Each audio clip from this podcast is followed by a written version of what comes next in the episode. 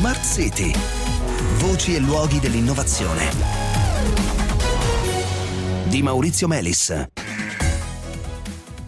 superconduttore, anche se solo per una piccolissima frazione di secondo, ma a temperatura e a pressione ambiente. Buonasera, benvenuti a Smart City e quanto sono riusciti a ottenere eh, i ricercatori di un team internazionale che ha incluso anche l'Università di Parma.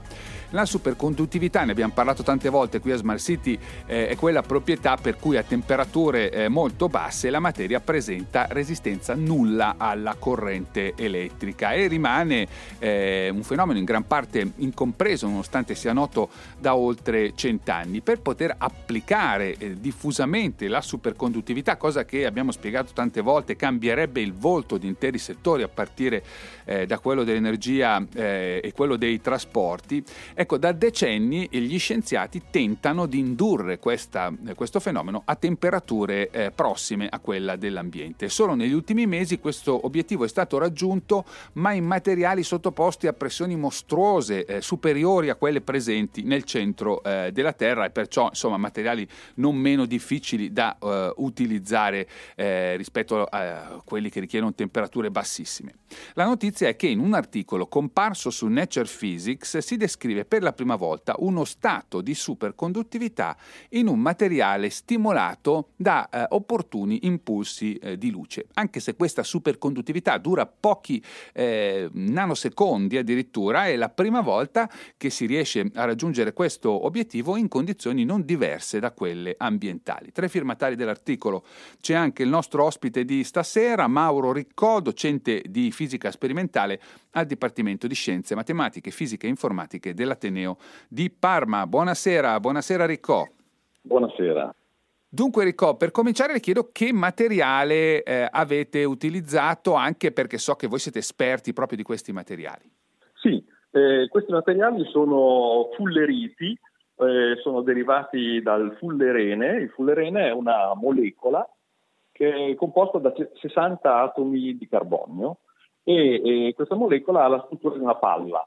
Eh, in realtà è molto vicina alla struttura della palla proprio da calcio, perché se noi osserviamo la palla da calcio è composta da esagoni e pentagoni, 12 sì. pentagoni e 20 esagoni, e diciamo che questa struttura ha poi un nome geometrico, si chiama icosaedro troncato, e sulle, sui vertici delle cuciture della palla da calcio ci stanno gli atomi di carbonio, che sono effettivamente, se uno li conta, 60.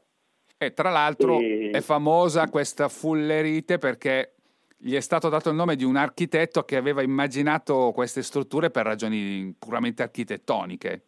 Sì, sì, sì, Buckminster Fuller Infatti. costruiva queste cupole geodetiche sì, che avevano questa struttura. Ah, eh, eh, in suo onore fu scelto diciamo, questo nome per queste, eh, per queste mm, eh, molecole. Ecco, veniamo all'esperimento. Come si è svolto?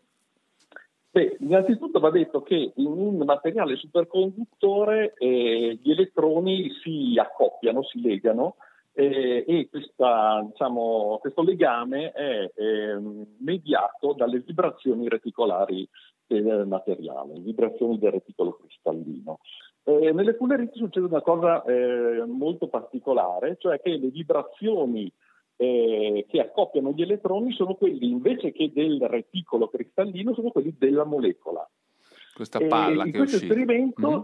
E quello che abbiamo fatto è dare un calcio alla palla da calcio sì. appunto con un laser e quindi abbiamo stimolato le vibrazioni che mediano l'accoppiamento tra gli elettroni e che sono appunto alla base della superconduttività.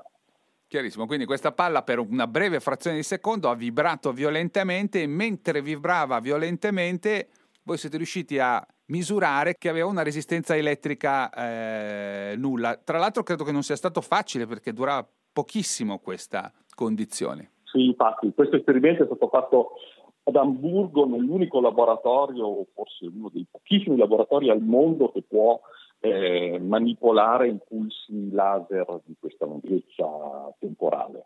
Ecco perché ricordiamo di quanto tempo stiamo parlando, questo piccolo miracolo sì, della superconduttività a temperatura e pressione ambiente dura quanto? E la superconduttività eh, durava due picosecondi all'inizio, con i, con i, cambiamenti che sono stati fatti ultimamente siamo riusciti a farlo durare 10 nanosecondi. Diciamo che probabilmente per un utilizzo pratico ancora diciamo un po' pochino. Ecco, le chiedo proprio questo, in che misura questo esperimento rappresenta un passo avanti verso la ricerca di questo no, sacro graal eh, della, della superconduttività?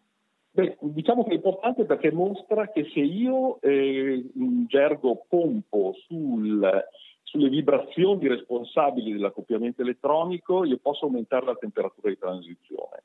Da lì ad avere mh, mm, materiali, sistemi che riescono a fare questo continuamente. Mm. Eh, Senta, ma quanto è realistico che si possa veramente arrivare a questi superconduttori a temperatura e pressione ambiente? Non è che poi, insomma, salta fuori qualche limite, no? tipo la velocità della luce, quelle robe che insomma non, proprio non si possono fare. Ma guardi, le dico, eh, la teoria della superconduttività completa che noi abbiamo oggi a disposizione è la teoria BCS che fissa la temperatura massima della superconduttività a circa una decina di gradi Kelvin. Eh. Subito dopo la, eh. la, la, teoria BCS sono stati scoperti superconduttori che transitano a 40 o 50. Che sono e, sempre più di diciamo 200 che, gradi sotto sì. zero, ecco, ricordiamo, 230 sì, o giù di lì ecco, sotto sì, zero. Sì, sì, sì, infatti, sempre temperature molto basse.